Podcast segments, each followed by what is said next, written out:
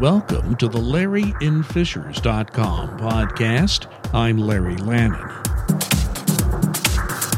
This podcast is brought to you by LarryInFishers.com. For the latest news from in and around Fishers, Indiana, follow my news blog, LarryInFishers.com. You can receive email updates every time I post a news story. Just look to the right on the home page of my blog and enter your email address, and you're on your way. Also, follow me on Twitter at Larry in Fishers.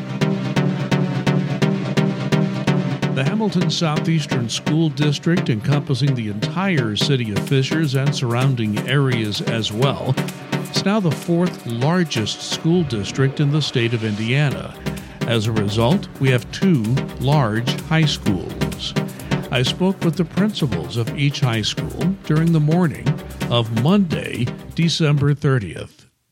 I'm at Hamilton Southeastern High School. I'm with Jason Urban, the principal of Fishers High School, and Chad Kripe, principal of Hamilton Southeastern High School. Gentlemen, thank you very much for taking time out of your mostly quiet Christmas New Year interlude in between students. Although you are working, uh, you don't have all the students and teachers here, so it must be a uh, quieter time for you it's a nice time actually to just um, really dig deeper into some projects. We spent some time this morning collaborating on second semester, and so it's a nice change of pace. So uh, thanks for having us. Oh, it's, it's, my pleasure to have both of you here. My first time to meet uh, Chad Kripe. I've missed Mr. Urban before.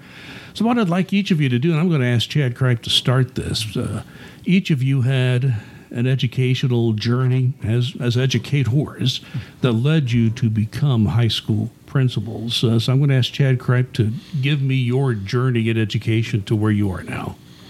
Um, sure. Uh, you know, it's very nice to meet you too, and thanks for coming in on on your winter break as well. Um, you know, you're a fun follow on Twitter, so it's, it's nice to finally uh, put a name with a face or face with a name. But so um, I started uh, teaching at Perry Meridian High School. Uh, I was really involved in uh, social studies, especially uh, uh looking at the AP classes, and uh, really wanting to to look into you know those. That's really when AP first kind of started to really become this now huge snowball that's now this avalanche. And so I was also really involved with coaching basketball. So I was at Perry Meridian. I went from Perry Meridian. Uh, I had a chance to be a, a, varsity assistant at Carmel on the basketball team. So I taught at Carmel for a year. Uh, and then I had my decided I really wanted to be a head coach, and so I went over to Southmont, which is a small little uh, school in, in, in, Montgomery County, uh, just south of Crawfordsville there, and uh, was was a girls coach uh, there, varsity coach for one year, and then uh, had my break to really want to be a boys coach. So went up to New Prairie was at New Prairie as a, as a basketball coach, uh, and then had my final uh, basketball coaching stop and, and, teaching spot was at East Noble in Kendallville, Indiana um, knew that it was time to really wanted to look at it, becoming an administrator and, and uh, looking to you know change leadership. Um, you know, I like to say a lot of people say, "Well, do you miss coaching?" You know, as as a principal, you're still coaching. You're just coaching people. You're you're not you're not coaching uh, uh, kids, and they're not putting a ball through a hoop. But it's still coaching. It's still leadership, and that was really appealing to me. Uh, so I became an administrator at Manchester Junior Senior High School and uh, then moved on to become a principal at Tippecanoe Valley High School, and then uh, was uh, lucky enough to uh, uh, have the opportunity to become the next principal at Hamilton Southeastern. So. That's how I got here. And Jason Urban, I think a good part of your uh, journey was through local schools, but tell us the whole journey for you. Okay, the whole journey. Um, very similar kind of uh, coaching, teaching background as uh, Chad. I uh, social studies teacher as well. Um, taught basically every social studies class um, that, that, you can. Uh, I've taught both at um, Tipton High School and Westfield High School. During my time as a teacher, much like any new teacher, coached everything under the sun track, um, wrestling, football, uh, National Honor Society sponsor, all the things that you do. Probably specialize most in football. Um, and uh, eventually got an opportunity um, to become an athletic director. That was my first step into administration, and I was the athletic director at Tipton High School for some time, and then moved into a dean role there, and then moved into an assistant principal role there, and then moved in when Fishers High School opened up. I actually started off um, briefly as assistant principal and then moved into the principal position. Our very first year with seniors, if you remember way back when they split the schools, our first year at Fishers High School, we didn't have seniors. They wanted them to finish at HSE. And so our first year with seniors, uh, I was able to become principal. And then uh, it's been really an incredible journey. And I've been able to this point graduate uh, every class to go through Fishers High School. I want to start off with uh, an issue that I, I, I, when I looked uh, nationally as to how suburban high schools are facing challenges and the principals are, are facing specific challenges. The, the, issue of growing diversity in the suburban, large suburban high schools, that's con- it's been going on for a while here, as a matter of fact. When I moved to Fishers in 1991, was not at all. It was less than 10,000 people. It was not a diverse community. HSE schools was pro- largely a, a, a, rural area. A lot of very, you know, there's still farm programs at HSE, but it was a much bigger part mm-hmm. of, of HSE schools at that time. So there's been growing diversity. My daughters were born in the mid 90s, you know, started school in the late 90s, and it was a different place. And I think the more diverse school that they went to was was was uh, made the, their education a more a rich education and, and it helped them. But there are challenges when you have growing diversity in your student population. So so talk about how a large suburban high school such as your high schools handle this increasingly diverse student population. I'll ask Jason Urban to start. Yeah. Um, certainly know that, um, and I'll echo the, your statements. I mean, certainly enriches the educational experience, and I'm, I'm, really. My wife and I were talking about that the other day with our own children going through HSE schools, and just um, what a different experience it's been for them to to have such diversity within their schools, and I think it, you know the the that that issue can be overwhelming at times. You know, how do you do that when so many people are on different parts of their journey and understanding uh, history and understanding structures and understanding different perspectives? But it's so important that we engage in that. Um, and that we continue to put that at the forefront and, and say, okay, how do you how do you recognize each individual student's truth, and how do you set up classroom conditions, and how do you set up a, just a school culture where you value that and you're you're explicit about that. You know that, that this is what we value, and this is just part of the learning process is learning about the people in our community. Chad Kripe, uh, your view on that? I would just, you know, certainly uh, ditto the sentiments that uh, Jason just said. I also, you know, give a big uh, thank you and, and, shout out to the district's equity team, our building equity teams. Um, you know, something that, uh, you know, I've not been part of a district equity team or had a district that's had an equity team, let alone a building. So it's been really fun and interesting uh, to, to, to see the work that they do and, and, and help support them. Um, you know, obviously, uh, it's, it's, something that's very much on the forefront of, of our minds as building leaders, and, and, certainly that we see in our in our classrooms. And it, it, definitely makes the education much richer, and it makes our schools that much stronger. I want to switch to something else. There are some uh, very compelling numbers on the dwindling number of students entering the schools of education at universities in Indiana and really nationwide. And when I looked at this last night. It was amazing how this is a national problem. It's an Indiana problem as well. So I'm uh, let me st- st- stay with Chad for a moment. Y- talk about whether you have seen in, your ability to fill your openings. Have has this been an, had an impact on on the number of candidates you have for your openings? Well, I mean, being new to HSE, it, it's really hard for me to say um, here. Um, you know, I, I, don't really know, but certainly uh, as, as an administrator in other schools, very much very, very much so. I mean, obviously, I think uh, candidates are going to be attracted to working for Hamilton Southeastern Schools. I mean, we've got a great community. We've got outstanding teachers. We've got outstanding uh, students. You know, so this is going to be one uh, a place that you're going to see candidates. Um, I do know, though, I, I, can share my own story. Um, I remember being scared to death leaving school that you're not going to get a job as a social studies teacher. I mean, they just they just they just scared you. I mean, I really honestly believe that. And you know, now you can probably I think social studies is still a competitive uh, market, mm-hmm. but there are there are certain licenses and, and teaching uh, certificates that it's not very competitive anymore. And I think that we are. I, you know, I saw that in applicants that even ones that we wanted that know that they are very well sought after. They're not just you know looking. Well, okay, I get a job. They're they're, they're actually saying, well, okay, I, I also want to look at these other schools, and and that's what makes having a community like Fishers so great is that we're going to attract um, you know those type of candidates. So you're you're seeing it yes in numbers, but also you know candidates in, in, in your core content areas, and especially the hard to find teachers. They know that they are that they are a hot commodity. So that that's certainly been an impact. Jason uh, similar, I think you know at Hamilton Southeastern Schools we do have an advantage as an attractive um, district for a lot of candidates. So we have a real advantage maybe over some other districts and looking at that shortage. But we're already seeing those signs, especially in science, math, computer science, special education. You see less and less candidates in those areas, um, and so we're starting to see that. And and I think you know it, the reality is it's a it's a very demanding uh, job. It, it is. Uh, I think we could we could do a better job maybe um, as educators of of championing the rewards of our profession. Um, I'm not sure that that narrative gets out there as much as we could, and so I'm always talking to our, our teachers and and actually actually our students. You know, you'd be good. You'd be you'd be a great teacher. You know, have you ever thought about teaching? Here are the advantages of teaching. You know, uh, I think we can do a lot more of that.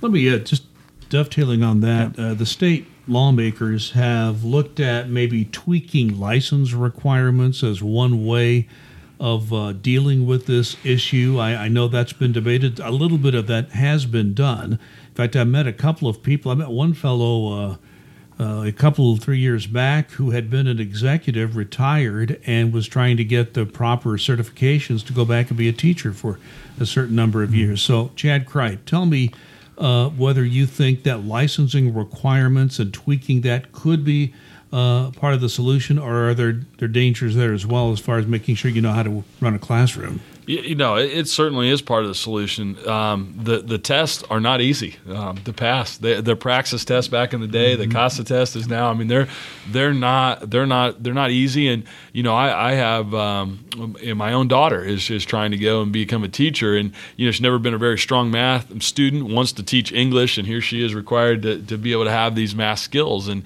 um, there's certainly that. Also, there's you know people like you mentioned that are that have some some job experience and have these experiences that would like to get into education or maybe retired and, and are looking to get into, into education as well, uh, that they bring with them all that experience. There should be some credit for, for knowing and, and having that workforce part. So it's it definitely is part of the equation. And, and I would just stress that, uh, you know, trying to, to eliminate hurdles is, is, is what we need to do right now than mm-hmm. putting up these blocks that, that sometimes don't make sense. And, you know, I, I would ask some of these lawmakers to pass some of these tests because they're not easy.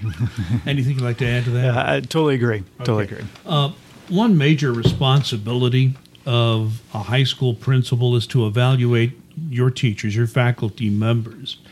You have large high schools. So I remember, even though I went to a fairly large high school, I'd see my principal in the classroom now and then, and not all the time.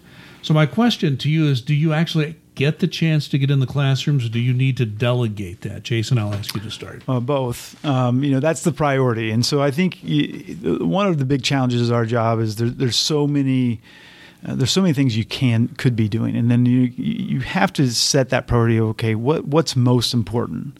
I got to get in front of kids, and I got to get in front of teachers. I could sit at my desk all day, and, and, so, really, just building in that time to walk into classrooms. Uh, we are fortunate, you know, a school our size too. Uh, we've got a, some help administratively with that, with deans and assistant principals, and that's part of their job as well to be in those classrooms. Um, so that's that's part of our role is to just really get in there and to to one get an accurate kind of uh, picture of what's going on in the classroom, but then two to kind of assess, okay, what supports do our teachers need to, to make sure we're moving forward. So, did the teachers get a heads up at all uh, if, they, if you're about to go in their classroom, or do you surprise them, Chad? Uh, well, there's a little bit of both. I mean, the way that our system is set up, there's there's you know there's protocol uh, for you know long observations that are scheduled and for short observations that are more kind of the pop in variety. But you know what you always want to see is you always want to see great teaching. You know, and you want to see great instruction, which then you're going to get great learning. So anytime you get to see that, you know, I want to know. And so we certainly encourage teachers to say, "Hey, I'm doing something really cool today. If you get a chance, come on down." And you know, it, it the, the hard part is you don't get to always go on down. You know, you'd, you'd want to see there, like Jason saying, being in front of teachers and being in front of uh, uh, of students is what it's all about. Um, you know, I love being in the classroom. Uh, again, I think that's where you get to provide leadership and uh, get to provide support. Uh, and you, you can't do either if you don't really know have an idea of what's going on in that classroom. So being there is very very important. You know, Jason, you mentioned that you, if you wanted to, you could sit behind your desk all day, and, and that made me think of something a complaint I used to hear, and I haven't heard it as much lately, and I'd like to hear from both mm-hmm. of you, is that, and it's not necessarily your school corporation, sometimes it's just federal, state, it's just a stack of requirements. And I, I was a federal government manager, and I right. saw that. You know, you try to find pipe, time to deal with your own people when you're dealing with all of the vagaries of the job. They used to call it paperwork. I'm not sure that's a, a term that applies today. It could right. be the paper is less around. It's still around, but not like it used to be do you think that there are some issues that could be dealt with as far as the, the administrative burden on, on principals where you'd like to spend your time doing other things and you, you find you're spending your time too much on, on rote administrative type activities? I think it's, you know, it's all important, right? Um, and so with when you're looking at schools our size, you know, 3,600 students, you know, your role is more of that CEO um, and so it does look a little bit different. Um, and so I think um, you've got to find a way to manage your team in a way that you can meet all those needs. Um, and so, I think uh, one of the things that I really, you know, am, am, I am I out there setting a vision? Am I communicating vision? Do people know about the vision? And are some of these other tasks or those things that can be handled by other staff members or in other ways? I think that's the only way you can really manage a school that size. Chad Kripe. Yeah, you know, I, am learning. Uh, obviously, you know, being in a school now of 3,400, coming from a school where we had 600 as an administrator is a big difference. Now, I've taught in, in large buildings. You know, I've taught at taught at Carmel, taught at Perry, taught at East Noble. So certainly been in, in, you know over a thousand and you know even larger than what we have now. But the role of a principal here is much different and, and I'm, I'm learning. I'm you know I'm certainly uh, watching and learning from what Jason's doing uh, trying to take in as much as I can. Um, it is very much a managerial role. Um, you know you've got to learn very much how to delegate um, I don't mind delegating. You know, if you ask my wife, she said that's all I do is delegate chores at home. But uh, learning learning how to delegate, you know, where before I, I, wouldn't have anyone to do certain. You just you just did it. So that's been a big adjustment uh, is learning how to just manage and, and, and delegate and then rely on on, on your people. And uh, it's it's a, certainly been a learning process, but it's one I'm really enjoying. Now, Matt Kegley was your predecessor at Hamilton Southeastern High School. Had been there for several years, uh, but he's now central office administrator, and he recently presented uh, a series of changes to the high school curriculum. He presented that to the school board. So, what I'd like to do is is, is ask you each to talk about the range of courses that are offered at the high school level, provide some insight on on how these decisions are made to add and subtract courses. And I'm going to go back to Chad Kripe on that one. Sure. Um, you know, these all started really the department level for the most part. You know, a, a, teacher might have an idea or, you know, hey, I really like to teach this, and that would go to the department chair. Uh, the department chair would then bring it uh, in my building to, to my assistant principal, Mrs. Brown. They would sit there and they would talk. Um, most of the time I, am usually brought in either in that conversation or then you know if it's something we really like we want to see. You know really what we want to do is all provide about providing opportunities. You know the more opportunities we can provide are great. You know if we have the licenses and it's something that the teachers are are passionate about and they want to share that passion and enthusiasm to the to the students and then you know you're going to have a really good class. And then making sure that that all fits and that you know we think it's it would be an addition uh, both you know with rigor and and certainly provide a, uh, opportunities in our curriculum, we're all for it. So it kind of goes, you know, through the through the food chain kind of that way, and then eventually uh, we would present it to Mr. Kegley, and then Mr. Kegley would present it to the board, and the board uh, uh, would either at that point give it a seal of approval. At any point, you know, you're kind of looking to kind of pass through that that door or get over that hurdle, and um, that's how classes get added. And Jason Urban, you've been through that process many times. Yeah, many times. And I think what's unique about our district is a two high school system. So you have to have buy in from both high schools um, for that class to go because our, our course description guides have to be the same. And so we have to provide those same opportunities. But I'll echo what Chad said. I mean, anytime you have a teacher who is excited about a class, it, it kind of fits their talents and, and their interests, uh, we want to support that as much as we possibly can and make that go because we think excited teacher, excited student students. Hey, you, you made a point earlier mm-hmm. about about let's say computer science, how difficult it is sometimes to find a teacher, and there have been occasions, and still are, where you may be not able to find the, the faculty members to teach a class. I think computer science is one. I think mm-hmm. uh, I don't know what it's like now, but at one time it was only available at HSE because you couldn't get a teacher at Fishers that you felt could, could, teach it, and you would actually find a way to get the students to the other school. Yeah. Uh, and I'm sure there are cases where Fishers has uh, offerings and HSE has offerings not offered at the other school. What are some of the examples of that now that you're aware of?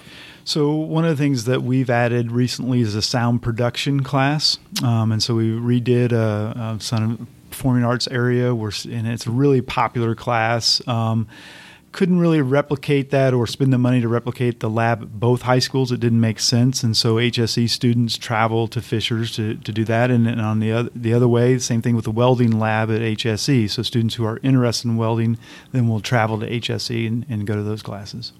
And that brings me to another question I want to bring up because there's been a lot of talk recently about preparing students for the working world if they are not in fact pursuing a college degree. Now, one program that's going to begin very soon is the Hub and Spoke project, mm-hmm. under construction now, and it will basically work and, and, and, partner with HSE schools to prepare people for the building trades, where there's a huge demand, and that there's some pretty good paying jobs there if people want to pursue that.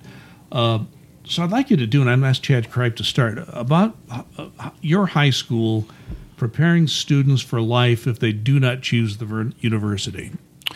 Well, you know, we're, we're certainly all about preparing students to be successful once they leave here, whatever that is. If that's going to be successful at a university, or is that going to be successful in the workforce? Is that going to be successful in a trade? You know, what, what does that look like? And, you know, success is, is can be defined differently by even each individual student. So, um, again, just providing as many opportunities as we can uh, to have students when they leave HSE and they graduate that they have something, whether that's, you know, going on to college and I'm ready to to be successful there. Um, or, or I, you know, hey, that college isn't for me, but I want to be able to go learn how to do a trade, or you know, looking at other options. You know, so the, certainly um, the, the, hub and spoke is something we're excited about in our community, and something I know the district is, is we're, we're, we're looking at doing all kinds of of some fun and innovative things. And you know, again, I'll stress more opportunities for our students is always a good thing. Jason Urban. Think what's been interesting over the last three years uh, since we've done the College and Career Academy additions to both high schools, that, that was more than just a building project. It was a curriculum project as well. And one of the things that we were we saw is that you know, despite you know our best efforts through counseling, our students just weren't signing up for many vocational classes. Um, part of that is they had to travel to the vocational center um, down at North Central's campus in Indianapolis. And so one of the things was a concerted effort, and I'll give a lot of credit to um, Central Office Administration for supporting this, and uh, is to bring some of those programs in house. And so uh, we now have a nursing program in house. We expanded the, the welding program at HSE. Uh, medical assisting is next. Uh, we have an EMT program now, and we've tripled the number of students who are taking vocational classes. And I also, despite what uh, I'll, I'll, I'll just say this about the new graduation requirements that the state's putting out there, I think the spirit of that is great in the idea of you know that is our job to equip students with at least um, some type of uh, the skills to be successful in whatever their next is going to be and if that is the trades, then we that's our job to expose them to what is actually out there, what could be possible. And I think some things that we've done with expanding vocational opportunities, the Hub and Spoke project, um, but I also think with the growth in our internship program, we've got a, such a variety of internships um, that our seniors are doing. uh, I think we're so mu- we're doing such a better job than we were, were doing even five years ago of exposing our students to new possibilities. Um, college still may be what they do, but but at least they know a little bit more about the adult world, the work world, um, while in high school. Yeah, internships are are just outstanding, mm-hmm. and I know there's been a lot of talk mm-hmm. at the school board level, mm-hmm. and, and I was filtered down to yeah. you that that body wants to make sure that there are more internships available, and we're working with the city and the private yeah. sector. Uh, I hate to bring this up, but you know, principals are in charge of student discipline. Mm-hmm. And on occasion, you have staff discipline. Uh, mm-hmm. that not as often, but that obviously could come up. So I asked uh, Jason Urban to start with this. How do you approach the discipline issue when it comes before you? How do you what's your mindset? What's is there a template or just an approach you have as you look at every discipline issue that comes before you? And you're talking about staff discipline. I'm talking about either one. Oh, okay. Well, I mean, I think with anything, um, you have to give people process, right? Uh, you have to give people opportunity to uh, give their side of the story, um, and then uh, that's your job then to, to, figure out, you know, weigh it and, and take appropriate actions. I feel like we've developed a nice process for student um, discipline that's clear. The expectations are clear. I mean, that's anytime you're you're developing that, you want to, people want to know what to expect, and and I think we do that uh, at a high level with students, and then with our, our staff as well. I mean, the expect as long as you have clear expectations, um, people know if if they're in violation of that, and and and know what. Um, would likely happen next if they are. Well, you've been involved in a number of schools, uh, Chad Kripe. Your approach to that? Uh, you know, very similar to where, what what Jason is saying. I, you know, I think with students, um, you know, being young teens, sometimes we don't always do and act the way you want them to. But I think as long as it's uh, done with a restorative practice in mind, and that we're you know you're trying to to, to teach them and, and, lead them that this is maybe a better way to make or a better decision that you need to make in a similar situation that we're doing really good. You know, certainly trying to get away from from being punitive um, if, if, we don't have to be. Uh, unfortunately, there are times and, and things that come up that do require some, some punitive things that have to happen. But uh, you know that, that that's certainly a, a, change just in education, looking at more restorative mm-hmm. practices and the idea of you know discipline. You know comes from that idea of, of providing that leadership and about hey, if you're faced with a situation, maybe this would be a better way to act in the future, and, and really you know trying to help kids instead of just punishing kids. You know and, and, and you know very rarely I, has it ever come up in my career that you know staff, but you know if it is, there are certainly pro- proper protocols and procedures to follow, and you make sure you do. And I, I, think the biggest thing is just going with an open mind and mm-hmm. and understand, like you know, make sure they have all the facts and understand the situation at hand. Yeah, when I worked for the federal government in various different roles, I, I became acquainted with this this concept of progressive discipline. Mm-hmm. So you look at the situation, and you know, and, and take and, and you'd have actually a table of certain offenses and where you would put that. So there's some continuity and some expectation. I think you both mentioned that. Now, when you have a community like the HSE school community, which takes in the entire city of Fishers and many surrounding areas, you have two high schools. This is, by the way, the fourth largest school system in the state. Mm-hmm. So this is, you know, you're, you're large to begin with. Uh, when you have two high schools, it's automatically going to create a rivalry. You know, we, uh, I, I lived. Can you clarify? I'm not sure what you're talking about. Yeah, rivalry. I have no idea what I'm talking about.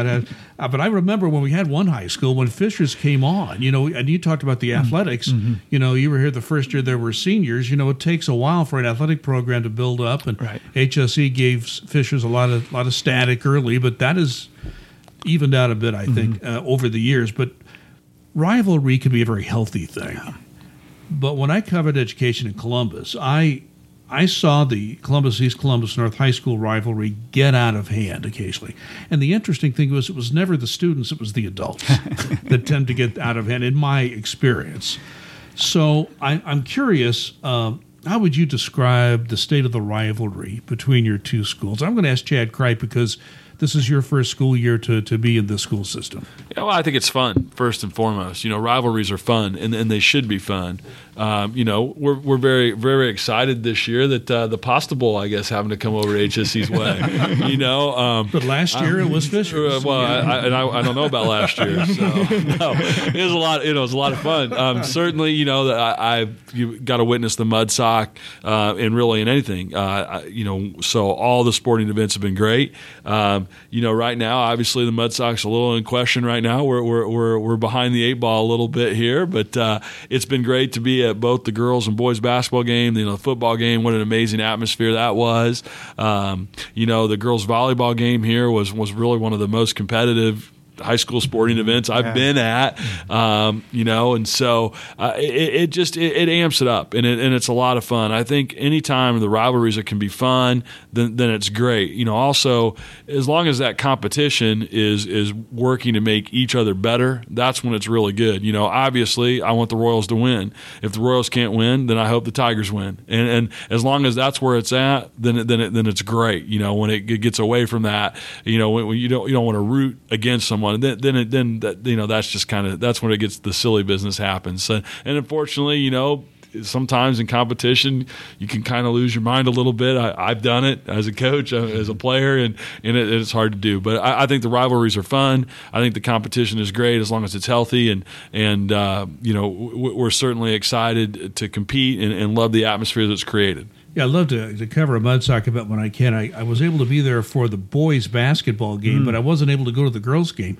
But I talked to Todd Houston, our state representative. He was at both games. He told me later that the girls' game was, was maybe even a better game. They were both really good, but I'm sorry I missed that. Yeah, it was a great atmosphere at both mm-hmm. both games. And the girls' game came down to a last second shot, um, of course, uh, and Fishers was lucky to prevail in that. And obviously, two great teams right now, two teams that are competing, you know, in the hunt for a state championship. So that kind of elevates everything. And and it, uh, I'll, I'll say exactly with Chad. I mean, I love rivalries. I mean, I love the uh, spirit, the emotion that it produces, um, and within reasons that can, that can be healthy. I do think, you know, from the student side of things, it has cooled down a little bit from what I witnessed maybe the first years of the rivalry. It seemed like uh, there was a lot more emotion around that. And our students seem to, uh, you know, they go to school with each other and, and have friendships on both sides. And it's good to see them at halftime talking to each other. And, um, but it, it's,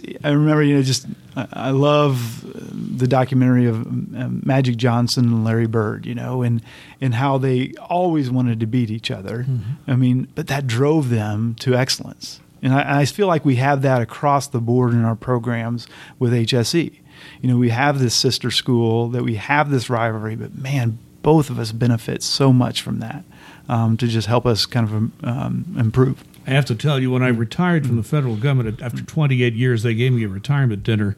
That was the same night as the Fishers HSE football game. I had to give my daughters dispensation, dispensation to go to the game, and they didn't have to come to my dinner because I knew what a big deal it was. I've got one last question sure. for, for, for, each of you here.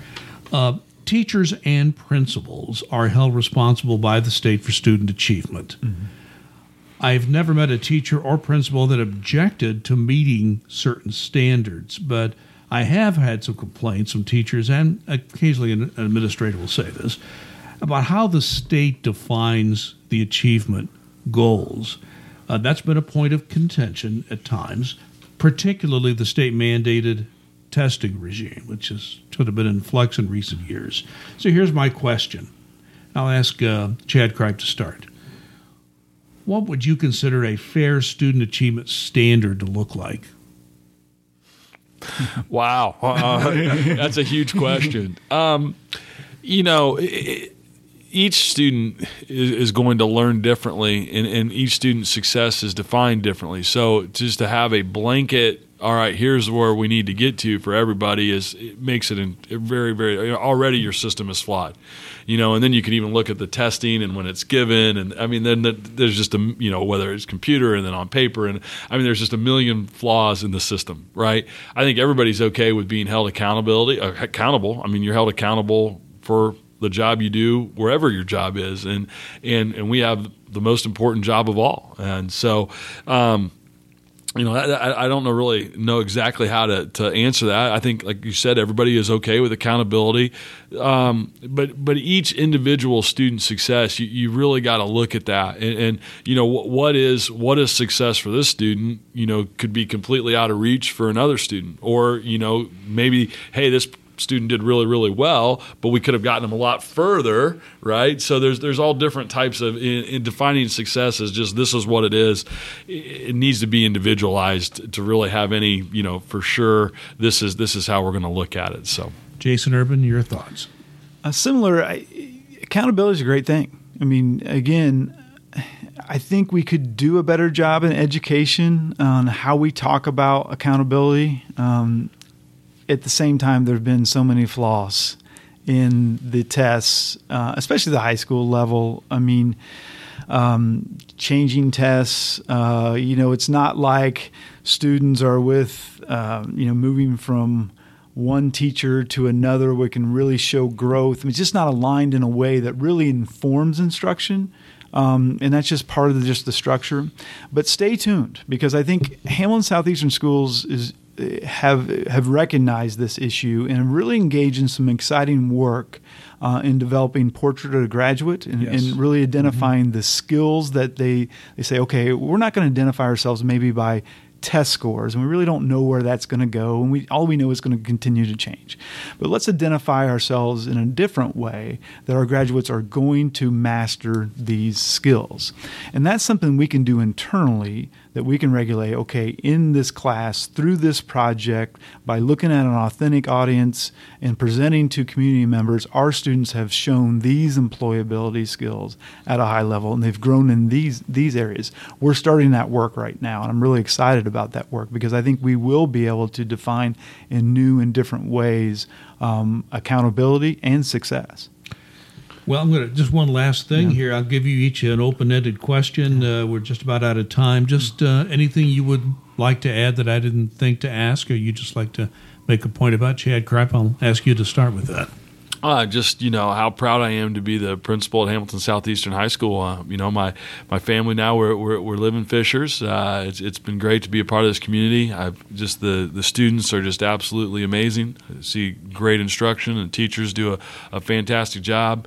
Uh, I feel great to be part of the leadership team and the communication we have with our central office. It just, uh, you know, every day, you know, wake up and I pull in. It, it, it's really almost a dream come true to think, yeah, I'm going to be the principal at Hamilton Southeastern High School. So it's been a great uh, first half of year, and I, I, hope that I'm lucky enough to be here like 13 years later, like my counterpart has been, and uh, just uh, want to thank uh, Jason for all his help. He's been a great sounding board, and just very excited about where the Royals are at and where we're going to go in the future. And uh, very nice to meet you, and thank you for your time.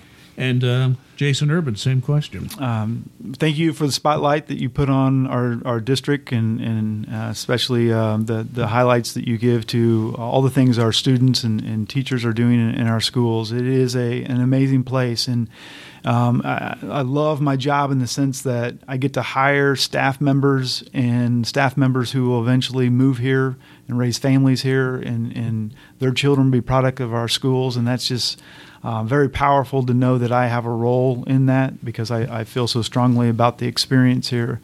I can't say enough, and I say this to my staff all the time. I just the the, the quality of the people that we put in front of our, our young um, young people in this district every day is is amazing, and, and that's what gets you out of bed early. That's what gets you in the office early to keep working uh, for those people. Um, we work in an environment that just just keeps you young and and there's something about that, and something that's really unique to our jobs. And and I, I, can't thank this community enough for the support they've given our school, our teachers, and our students, and and, and the support they've given me in this journey. It's it's been uh, just an unbelievable ride and, and, and so rewarding, and uh, I just appreciate the um, the time and, and thank you again for uh, this opportunity. Just heard Jason Urban, principal of Fishers High School. Also with me today, Chad Kripe, the principal at Hamilton Southeastern High School. Gentlemen, thank you very much. Thank, thank you. you. This podcast has been brought to you by LarryInFishers.com. My local news blog follows news in and around the Fishers area, so check it out. Once again, find it at LarryInFishers.com. And you can also follow me on Twitter at Larry in Fishers. My name is Larry Lannan. Thanks for listening. We'll talk again.